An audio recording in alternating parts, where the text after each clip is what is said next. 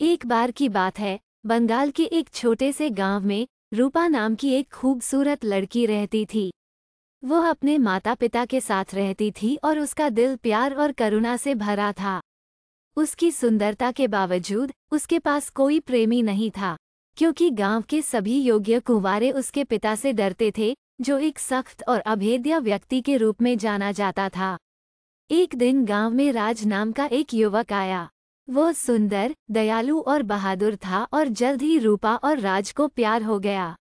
हालाँकि, उन्होंने अपने प्यार को गुप्त रखा, क्योंकि वे जानते थे कि उनके पिता कभी भी उनके रिश्ते को स्वीकार नहीं करेंगे। रूपा और राज अक्सर ग्रामीणों की चुभती आँखों से दूर गुप्त रूप से मिलते थे।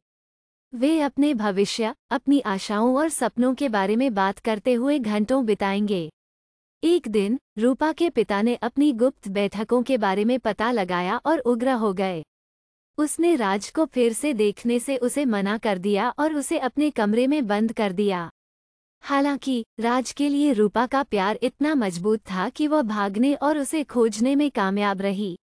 उन्होंने एक साथ भागने और कहीं और एक नया जीवन शुरू करने का फैसला किया।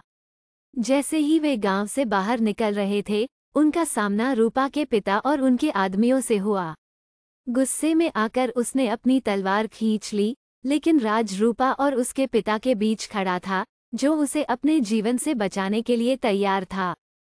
उस क्षण में, रूपा के पिता को अपने प्यार की गहराई का एहसास हुआ और उनकी बेटी के लिए खुश रहना कितना महत्वपूर्ण था। उसने अपनी तलवार नीचे रख दी, और उसकी आँखों में आँसू थे, उसने उनके मिलन को आशीर्वाद दिया।